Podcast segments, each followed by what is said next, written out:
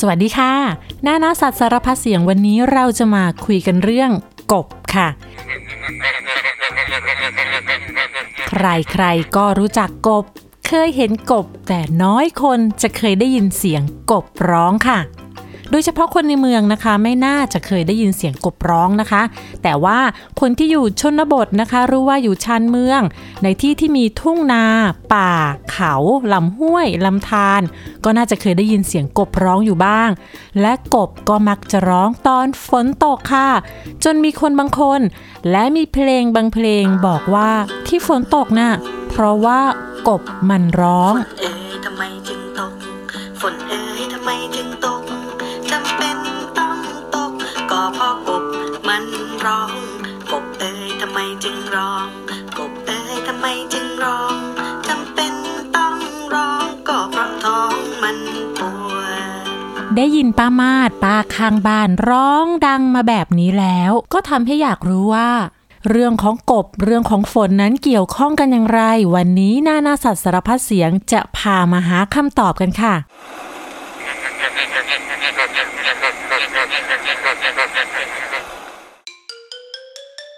ก่อนอื่นเรามารู้จักกับกบกันก่อนนะคะ ภาษาอังกฤษก็คือ flock เป็นสัตว์ครึ่งบกครึ่งน้ำ หรือเรียกอีกอย่างหนึ่งว่าสะเทินน้ำสะเทินบกนะคะ ไข่กบไม่มีเปลือกเป็นวุ้นใสๆนะคะ ลูกกบตัวเล็กๆ เราเรียกว่าลูกออสค่ะ ลูกออสนั้นจะมีรูปร่างคล้ายปลาที่มีหัวโตมาก มีหางยาวๆ เล็กๆนะคะ บางคนก็บอกว่า เห็นลูกออสแล้วก็นึกถึงไข่มุกในชานมที่มีหางค่ะ ใครที่คิดอย่างนั้นนะคะ แสดงว่ากำลังหิวอยู่แน่ๆเลยค่ะ เจ้าลูกออสนี้จะว่ายน้ำดุกดิกดุกดิกนะคะ ไม่มีฟันค่ะ มันหายใจด้วยเหงือกแล้วเจ้าลูกออสนี่นะคะ ก็จะค่อยๆเติบโตมีการเปลี่ยนแปลงร่างกายอย่างมากเลยนะคะ โดยเริ่มมีขาหลังงอกออกมาทีละนิด ทีละนิดค่ะ แล้วก็ตามด้วยขาหน้า และหางก็ค่อยๆ หดลง หดลงจนหายไปในที่สุด แล้วร่างกายก็จะค่อยๆ เปลี่ยนแปลงกลายเป็นเจ้ากบน้อย จากหายใจทางเหงือกก็เปลี่ยนมาหายใจทางปอด ขาหลังยาวๆ ก็จะพาตัวเองเดินจากน้ำขึ้นมาบนบก แล้วก็กระโดดดึงดึงๆในที่สุดค่ะ กบนั้นหายใจทั้งปอดและทางผิวหนังด้วย กระโดดได้ไกล ว่ายน้ำเก่ง แล้วก็ดำน้ำเร็วด้วยล่ะค่ะ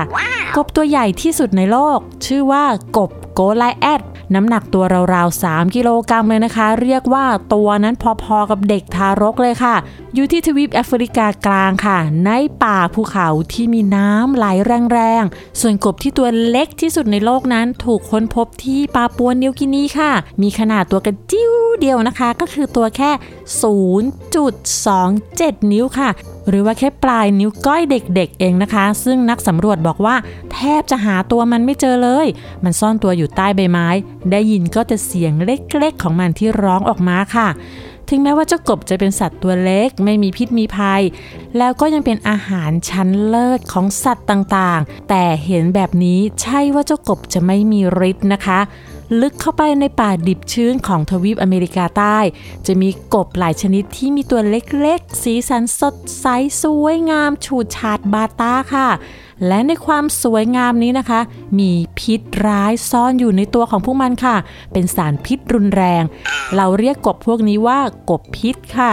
แล้วในบรรดากบพิษนี้นะคะ มีอยู่ชนิดหนึ่งที่คนเราจัดอันดับให้เป็นหนึ่งในสัตว์ที่มีพิษมากที่สุดในโลก นั่นก็คือกบพิษสีทองค่ะ หรือ the golden poison flock ค่ะ เป็นกบตัวกระจิ๋วที่อาศัยอยู่ในป่าฝนที่ประเทศโคลัมเบีย ซึ่งเขาบอกว่าแค่มันตัวเดียวนี่นะคะ ขนาดประมาณ 2 นิ้วเนี่ยมีพิษมากพอที่จะจัดการผู้ชายตัวโตๆได้ 10ถึง20 คนเลยล่ะค่ะแล้วชาวพื้นเมืองของประเทศโคลัมเบียนั้นก็ได้ใช้พิษอันทรงพลังของเจ้ากบนี้มาเป็นเวลาหลายร้อยปีค่ะ เขาใช้พิษของมันทาที่ปลายอาวุธแหลมๆ เช่น ลูกดอกเพื่อใช้ในการล่าสัตว์ค่ะ สัตว์ที่โดนพิษนี้เพียงนิดเดียวก็สามารถล้มตายลงได้ค่ะ ฟังดูน่ากลัวนะคะ แต่ก็อยากจะให้เข้าใจว่า เจ้ากบนั้นสร้างพิษขึ้นมาในตัว ไม่ได้มีไว้เพื่อล่า หรือทำร้ายใครใด ๆ ทั้งสิ้นค่ะ พวกมันสร้างพิษและเก็บพิษไว้ในผิวหนัง เพียงเพื่อป้องกันไม่ให้ตัวเองถูกล่าเท่านั้นเองค่ะ เราได้ฟังเรื่องราวของกบรอบๆโลกมาพักหนึ่งแล้วค่ะ แล้วป้าแวนด้าเองก็หาข้อมูลเรื่องกบชนิดต่างๆ แล้วก็พบว่าในเมืองไทยนั้น ชื่อของเจ้าสัตว์ที่ร้องอบอบแอบแอบกระโดดดึงดึงนั้นมีหลายชื่อเลยค่ะ มีทั้งกบ เขียด ปาด อึงอ่าง คางคก ก็เลยทำให้สงสัยว่าทั้งหมดที่พูดมาเนี่ยเป็นสัตว์ชนิดเดียวกันไหม หรือว่าคนละชนิดกัน แล้วทำไมมันถึงมีชื่อที่แตกต่างกัน เรื่องนี้ขอถามลุงหมอเกษตรนายสัตวแพทย์เกษตรสุเตชะค่ะ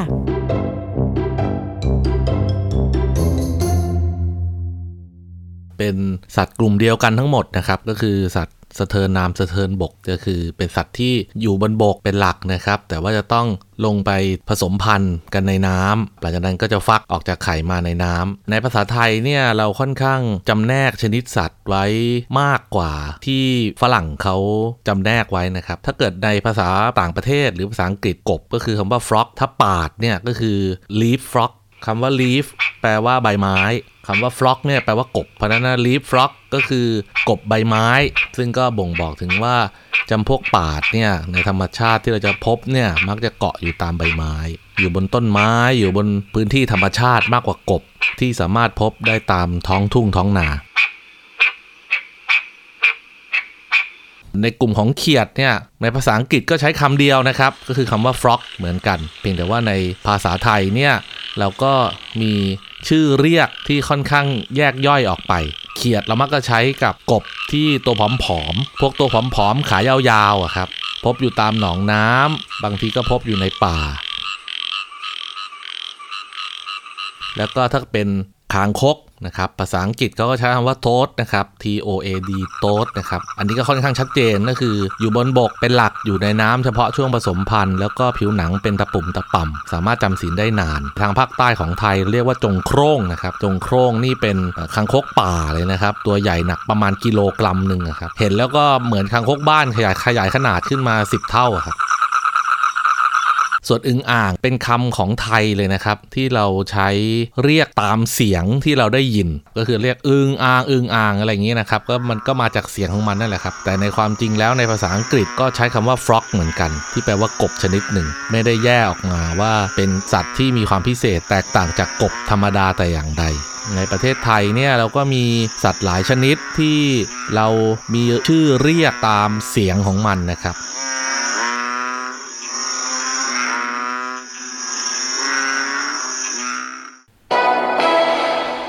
แล้วตอนนี้เราก็จะมาเจาะลึกถึงเรื่องราวของฝนและกบค่ะ ถ้าจะเล่าเรื่องของฝนตกกบร้องแล้วเราก็ก็ต้องย้อนกลับไปก่อนวันที่ฝนจะตกค่ะกบในธรรมชาตินั้นนะคะ ไม่ใช่สัตว์ที่จะออกมาเริงร่าหากินได้ตลอดทั้งปีนะคะ จะออกมาเจอโลกภายนอกและร้องเสียงดังในช่วงเวลาหนึ่งของปีเท่านั้น นั่นก็คือช่วงฤดูฝนค่ะ อะแล้วก่อนฤดูฝนเจ้ากบไปอยู่ที่ไหน กบขุดรูอยู่ใต้ดิน เรียกว่าจำศีลค่ะ การจำศีลของสัตว์นั้นจะเกิดขึ้นเมื่อสภาพแวดล้อมนั้น ไม่เหมาะสมที่มันจะสามารถมีชีวิตอยู่ต่อไปได้ เช่น หนาวเกินไป หรือว่าแห้งแล้งเกินไป จนไม่สามารถหาอาหารกินได้ เจ้ากบก็ต้องหาวิธีเอาตัวรอดให้พ้นจากความอดอยากหิวโหยที่กำลังจะเกิดขึ้นในอนาคต โดยการหาที่ปลอดภัยซ่อนตัวไว้นิ่งๆค่ะ ก่อนที่พวกมันจะจำศีลนะคะ พวกมันก็จะกินกินกินอย่างเต็มที่เลยค่ะ เพื่อสะสมอาหารสะสมพลังงานเอาไว้ใช้ในตลอดช่วงที่จำศีลนะคะ เจ้ากบนั้นจะหาโคลนนุ่มๆค่ะ แล้วก็เริ่มเอาตัวเข้าไปในโคลน โดยการถอยหลังแล้วใช้ขาตะกุยตะกุยจนกระทั่งตัวมันค่อยๆ จมหายเข้าไปในโคลนนะคะ เมื่อถึงความลึกที่มันรู้สึกว่าปลอดภัยแล้วก็จะหยุดนิ่งค่ะ แล้วใช้เท้านะคะ สร้างผนังห้องให้แข็งแรงและใหญ่ขึ้น เพื่อที่จะอยู่ได้โดยไม่อึดอัดกบทั่วไปก็จะจำศีลในรูดินที่มีความชื้นอย่างที่เล่าให้ฟังนี่แหละค่ะ ส่วนกบป่านั้นจะจำศีลใต้ก้อนหินท่อนไม้ หรือในต่อไม้ในป่าค่ะ เมื่อได้ที่ที่เหมาะสมแล้วนะคะ เจ้ากบก็จะหมอบนิ่ง พับขาเก็บไว้ใต้ลำตัว แล้วก็ค่อยๆหายใจช้าๆ หัวใจก็จะเต้นช้าลงช้าลง จนกระทั่งอยู่ในระดับที่เพียงพอต่อการมีชีวิตรอดค่ะ จากนั้นกบก็จะหลับแล้วก็รอรอจนกว่าฤดูฝนจะกลับมาอีกครั้ง ซึ่งก็ไม่รู้ว่าจะยาวนานสักแค่ไหนค่ะ และเมื่อฤดูฝนมาถึงนะคะ กบจะรู้สึกได้ถึงกลิ่นนะคะ ความชื้น ความร้อน ความเย็นที่เปลี่ยนไปค่ะ แล้วก็มีน้ำซึมลงมาใต้ผิวดิน เหมือนการปลุกให้เจ้ากบตื่นขึ้นจากการจำศีลนะคะ จากนั้นหัวใจและปอดของมันก็จะเริ่มทำงานเร็วขึ้น เจ้ากบจะตะกายออกจากรูที่อยู่ใต้ดินขึ้นมาข้างบน ฝนทำให้กบมีความสุขมาก เพราะว่าฝนนั้นนะคะนอกจากเย็นฉ่ำสดชื่นแล้วก็ยังพาอาหารมาให้มันอย่างมากมายค่ะ และฝนก็ช่วยไล่เจ้าตัวที่จะกินกบให้ออกไปนะคะ ลองนึกภาพวันที่ฝนตกมีทั้งหนอน ทั้งแมลง และยุงเคลื่อนไหว แล้ววันนั้นก็ไม่มีนกบินไปบินมา เพราะว่ามันเปียกเกินไป แล้วเจ้าแมวจรจัดที่จะจับกบกินนั้น ก็กำลังหลบฝนอยู่ภายในบ้าน เมื่อเจ้ากบกินอิ่มมีแรงแล้ว จากนั้นก็จะเริ่มร้องเพลงท่ามกลางสายฝนค่ะ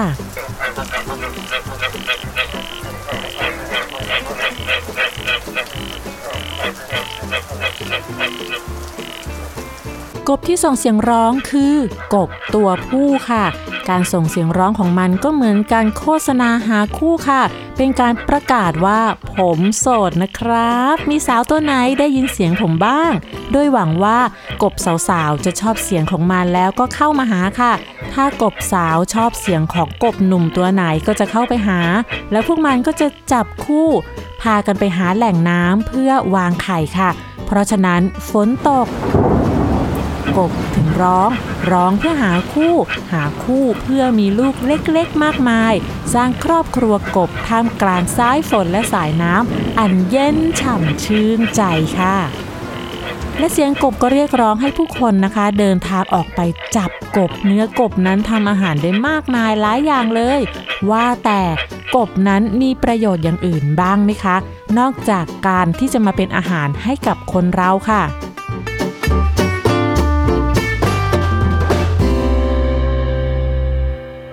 กบมีประโยชน์อย่างแรกนะครับ กบเป็นสัตว์กินแมลง มันก็จะช่วยกำจัดแมลงศัตรูพืช อย่างที่สองกบเป็นสัตว์ที่กินสัตว์น้ำชนิดอื่นเป็นอาหาร เพราะนั้นมันก็จะช่วยกำจัดพวกตัวอ่อนของแมลงปอ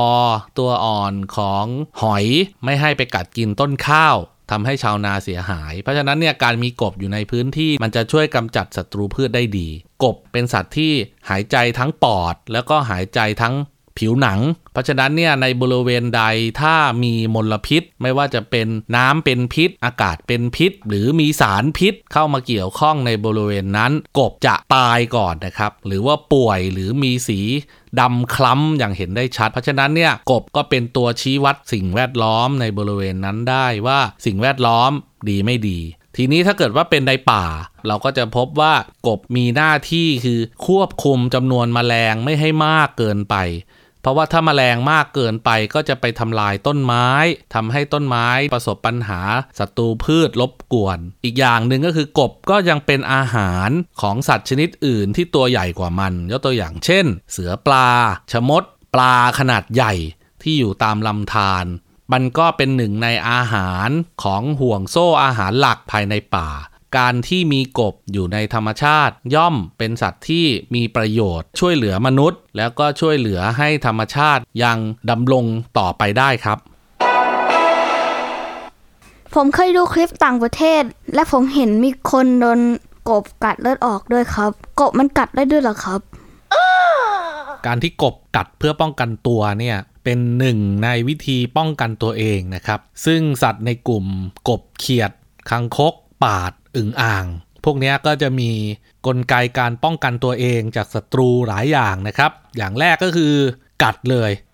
เพราะว่ากบเนี่ยมีกรามที่ค่อนข้างแข็งแรง ปากก็ใหญ่นะครับแล้วก็มีฟันซี่เล็กๆ คมๆ ปกติก็เอาไว้กัดเหยื่อนี่แหละครับ ก็คือพวกหนอน ตัวอ่อนแมลงปอ สัตว์เล็กๆ หรือว่าลูกออส ของกบชนิดอื่น ที่อาศัยอยู่ในที่เดียวกัน ก็สามารถกินเป็นอาหารได้ เพียงแต่ว่าก็สามารถใช้ในการป้องกันตัวเองได้ แล้วก็กบบางตัวก็จะกรีดร้องเสียงดัง จะทำให้สัตว์ที่มาทำร้ายเขาเนี่ยปล่อยเขาเป็นอิสระ บางตัวก็ทำตัวแข็งแกล้งตายครับ เกรงตัวเลย สัตว์ผู้รักก็จะงงๆครับอะทำไมอยู่เฉยๆก็แข็งอย่างนี้ แล้วก็มองให้ชัดๆอีกครั้งหนึ่ง ปรากฏว่ากบก็จะกระโดดหนีออกไปเลย ในกลุ่มของคางคกก็จะมีต่อมพิษอยู่ด้านหลังดวงตานะครับ ถ้าเกิดว่าสัตว์ชนิดใดกินคางคกเข้าไป แล้วคางคกก็จะบีบต่อมพิษ ให้พิษเป็นน้ำยางสีขาวๆเนี่ยออกมา แล้วก็จะทำให้สัตว์ที่กินเขาเนี่ยระคายเคืองในช่องปากแล้วก็คายเขาออกมา ในกลุ่มอึ่งอ่างเนี่ยอึ่งอ่างก็จะพองตัวให้ใหญ่ เพราะว่าอึ่งอ่างมีลักษณะพิเศษคือสามารถกินลมเข้าไปนะครับในกระเพาะอาหารเพื่อให้ร่างกายเนี่ยดูพองใหญ่ขึ้นได้ทำตัวใหญ่ขึ้นเพื่อไว้ขู่ศัตรูนะครับอีกแบบหนึ่งก็คือจำพวกปาดจำพวกเขียด ถ้าเกิดมันโดนจับโดนกัดมันมักจะปัสสาวะ หรือว่าขับอุจจาระออกมาในปริมาณมากๆ ก็ทำให้สัตว์ที่จับมันกินเนี่ยตกใจว่าอยู่เฉยๆมีน้ำฉีดอยู่ในปาก พอตกใจก็มักจะคายออกมา กบเหล่านี้ก็จะกระโดดหนีเอาชีวิตรอดไปได้ครับ ด้วยความที่มีกบมากมายหลายชนิดก็เลยมีเรื่องราวน่ารู้มากมายเกี่ยวกับกบค่ะ ซึ่งป้าแวนด้าก็ไปค้นหามาอ่านให้ฟังนะคะ เป็นเรื่องน่ารู้เกี่ยวกับกบ Fox Fun Facts จากเว็บไซต์ American Museum ค่ะ เขาบอกว่า ในโลกของเรานี้มีกบมากกว่า 6,000 สายพันธุ์ทั่วโลกค่ะ และนักวิทยาศาสตร์ก็ยังต้องค้นหากบใหม่ๆ ซึ่งคาดว่าจะได้พบเจออีกค่ะ กบไม่จำเป็นต้องดื่มน้ำเพราะว่าน้ำซึมผ่านผิวหนังค่ะ กบตัวผู้นั้นมีถุงเสียง ถุงที่เต็มไปด้วยอากาศเหมือนลูกโป่งและเจ้าถุงเสียงนี่แหละค่ะทำให้กบร้องได้เสียงดังมากๆ และกบแต่ละสายพันธุ์ก็มีเสียงร้องที่แตกต่างกันออกไป เสียงของกบบางชนิดนั้นดังมากมากขนาดที่ว่าอยู่ไกลเป็นกิโลเมตรก็ยังได้ยินเลยค่ะ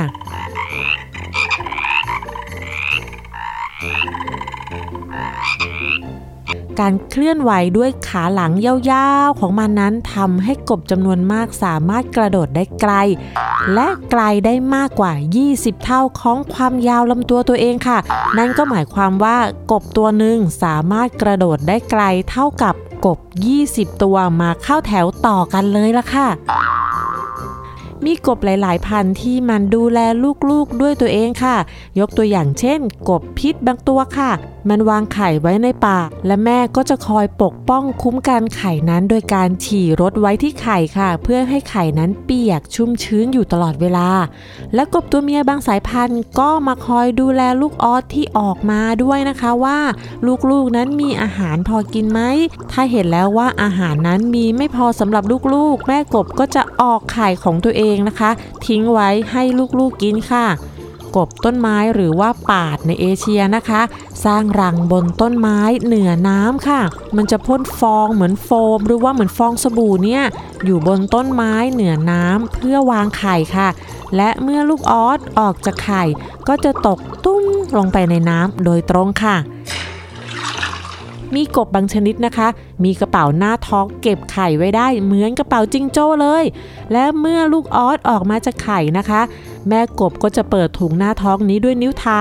แล้วก็เทลูกออสลงไปในน้ำให้มีชีวิตอยู่ในนั้นค่ะ เจ้าคางคกสุรินัมแห่งอเมริกาใต้ หลังจากผสมพันธุ์แล้วนะคะ ไข่ก็จะจมลงไปในหลังของแม่ค่ะ และที่หลังก็จะมีแผ่นหนังที่ปิดไข่เอาไว้ ไข่จะฝังตัวอยู่ที่ผิวหนังด้านหลัง และเมื่อลูกออกจากไข่ มันก็จะดันตัวเองออกจากรูเล็กๆ ที่แผ่นหลังของแม่ แล้วก็หลุดออกมาอย่างเป็นอิสระค่ะ ส่วนกบบางชนิดที่ออสเตรเลียนะคะ มันจะกลืนไข่ที่ผสมแล้วลงไปในท้อง ลูกออสก็จะออกจากไข่และอยู่ในท้องของแม่นานถึง 8 สัปดาห์ค่ะ ในที่สุดเมื่อมันกลายเป็นกบแล้ว ก็จะกระโดดออกจากปากของแม่ เป็นลูกกบตัวน้อยๆค่ะ และมีกบชนิดหนึ่งชื่อว่ากบดาวินนะคะ มีถิ่นอาศัยอยู่ที่ประเทศชิลีค่ะ ตัวผู้จะอมไข่ไว้ในปากนานราว 8 วันเลยค่ะ จนลูกออสออกมาจากไข่นะคะ และเมื่อลูกออสออกจากไข่ พ่อกบก็จะเดินไปที่ลำธารแล้วก็คายลูกออสออกจากปากให้ใช้ชีวิตอยู่ในลำธารค่ะ และในปัจจุบันนะคะ คาดกันว่าเจ้ากบดาวินเนี่ยน่าจะสูญพันธุ์ไปแล้ว เพราะไม่มีใครพบกบชนิดนี้มานานหลายปีแล้วล่ะค่ะ ถึงแม้ว่ากบในป่าเราจะไม่ทราบอายุไขว่ามันมีอายุยาวนานแค่ไหน แต่มีกบที่ถูกเลี้ยง มีอายุมากกว่า 20 ปีเลยล่ะค่ะ ตาปนโปนๆโตๆของเจ้ากบนั้นช่วยให้มองเห็นด้านหน้า ด้านข้าง แล้วก็ด้านหลังได้บางส่วนด้วยล่ะค่ะ สีของกบแต่ละชนิดก็จะแตกต่างกันออกไป มีไว้เพื่อการพลางตัวค่ะ เช่น กบส่วนใหญ่ที่มีสีน้ำตาลเหมือนกับดิน เหมือนกับโคลน ก็เพื่อช่วยให้มันกลมกลืนไปกับสิ่งแวดล้อมค่ะ และกบบางชนิดที่อยู่ในลำธารก็มีผิวหนังเป็น จุดเป็นตุ่มเพื่อให้ดูเหมือนกับตะไคร่น้ำที่อยู่ในลำธารที่ตัวเองอยู่ค่ะ ส่วนกบพิษก็จะมีสีสันฉูดฉาดบาดตาโดดเด่นเห็นชัดนะคะ นั่นก็เพื่อเตือนผู้ล่าว่าฮ่าฮ่าอย่านะ อย่ามายุ่งกับฉัน ฉันน่ะมีพิษร้ายอันตรายนะจ๊ะแล้วก็มีกบบางชนิด ที่มีสีเลียนแบบกบพิษ ทั้งที่ตัวเองไม่มีพิษค่ะ การเลียนแบบนั้นก็เพื่อให้ตัวเองดูร้ายๆดูอันตราย นั่นเป็นการปกป้องตัวเองจากผู้ล่านั่นเอง กบเป็นสัตว์ที่เอาชีวิตรอดได้เก่งมากๆ ทั้งที่ตัวมันเองนั้นอ่อนไหวแล้วก็บอบบางกับสิ่งแวดล้อมสุดๆเลย พวกมันสามารถปรับอุณหภูมิในร่างกายตัวเอง ให้เปลี่ยนแปลงไปตามสภาพแวดล้อมได้ และจำศีลนิ่งๆ ได้อย่างเนิ่นนาน กบที่อยู่ทางเหนือของ Arctic Circle นะคะ ที่นั่นหนาวมากๆ เจ้ากบสามารถมีชีวิตรอดได้ แม้ว่าร่างกายของมันจะแข็งเป็นน้ำแข็งไปแล้วกว่าครึ่งตัวค่ะ กบที่อเมริกา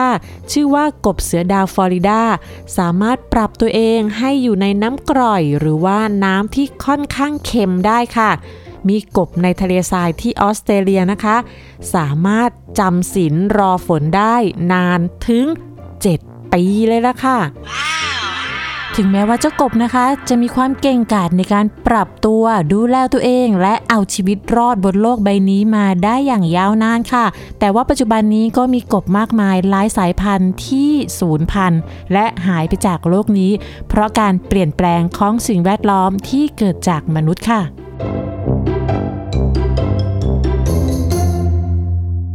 มาถึงช่วงของนิทานแล้วนะคะ นิทานวันนี้มาจากประเทศเกาหลีค่ะ เป็นนิทานพื้นบ้านที่คนเกาหลีเขารู้จักกันเป็นอย่างดีค่ะ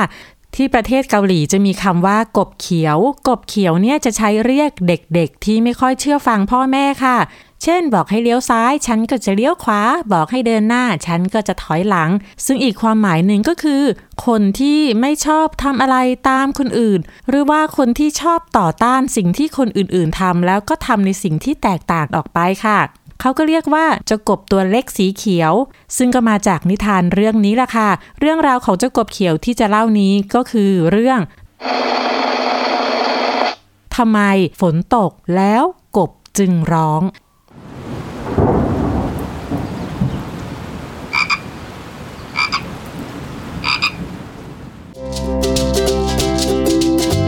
นานมาแล้วในสระน้ำเล็กๆ กบน้อยสีเขียวอาศัยอยู่กับแม่ของเขา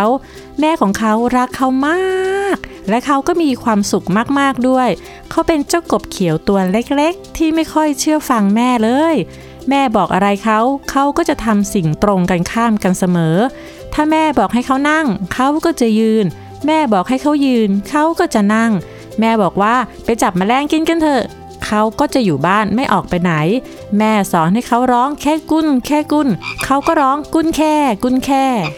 อย่างวันนี้แม่บอกว่าเราอยู่บ้านกันนะ เขาก็จะออกไปเล่นข้างนอกที่ริมฝั่งแม่น้ำกลิ้งตัวในโคลนเปียก ปกคลุมร่างเล็กๆ สีเขียวของเขา ด้วยโคลนสีดำ เวลาผ่านไปปีแล้วปีเล่าเจ้ากบเขียวไม่เคยทำตามคำขอร้องของแม่เขาเลย แน่นอนว่าแม่เป็นห่วงเขามาก แต่ไม่ว่าแม่จะพยายามสอนเขายังไงก็ไม่เป็นผล จนบางครั้งแม่ก็เพ้อบ่นออกมาว่าเฮ้ยเหนื่อยจังเลยหลายปีผ่านไป เจ้ากบเขียวก็เติบโตเป็นกบหนุ่มรูปงามและแข็งแรงในขณะที่แม่ของเขาแก่ขึ้นแล้วก็อ่อนแอลง ซึ่งเขาก็ยังเป็นกบที่ไม่เชื่อฟังแม่เหมือนเดิม ในที่สุดวันหนึ่งแม่ของเขาก็ป่วยหนักก็เลยเรียกเขามาอยู่เคียงข้าง เพื่อขอร้องเป็นครั้งสุดท้าย เจ้ากบเขียวตัวน้อยของแม่ แม่ขอร้องลูกเป็นครั้งสุดท้ายนะ ถ้าแม่ตายไป ช่วยฝังศพแม่ที่ริมฝั่งแม่น้ำด้วยนะลูกนะ ที่แม่พูดเช่นนั้นก็เพราะว่าแม่มั่นใจว่าเจ้ากบเขียวนั้นจะไม่ทำตามที่แม่บอกและจะทำในสิ่งที่ตรงกันข้าม นั่นก็คือพาร่างของแม่ไปฝังไว้บนที่ราบบนภูเขา และนั่นคือสิ่งที่แม่ต้องการ เพราะถ้าฝังแม่ที่ริมแม่น้ำก็จะถูกน้ำพัดพาไป เมื่อแม่ตายลงเขาเสียใจมาก แล้วก็คิดในใจว่า ครั้งนี้เขาตั้งใจว่าจะทำตามคำที่แม่บอก เขาก็เลยฝังศพแม่ที่ริมฝั่งแม่น้ำและเมื่อฝนตกลงมา เขาก็กังวลอยู่เสมอว่า น้ำจะขึ้น และแม่น้ำจะล้นตลิ่ง แล้วก็จะพัดพาแม่ให้หายไป แล้ววันหนึ่ง เมื่อฤดูฝนเดินทางมาถึง ฝนก็ตกหนักเป็นเวลาหลายวัน น้ำในแม่น้ำก็เอ่อล้นขึ้นเรื่อยๆเรื่อยๆ จนท่วมหลุมฝังศพของแม่ เจ้ากบเขียวผู้น่าสงสารก็นั่งร้องไห้อยู่ท่ามกลางสายฝนที่ตกอยู่ริมฝั่งแม่น้ำเขาร้องไห้และร้องไห้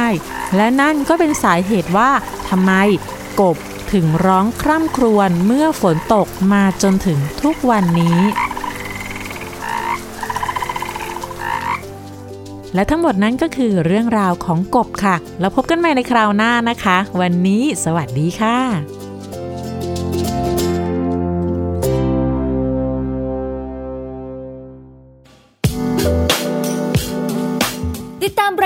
ทางเว็บไซต์และแอปพลิเคชันของไทย PBS Podcast Spotify SoundCloud Google Podcast Apple Podcast และ YouTube Channel Thai PBS Podcast Thai PBS podcast. View the world via the voice.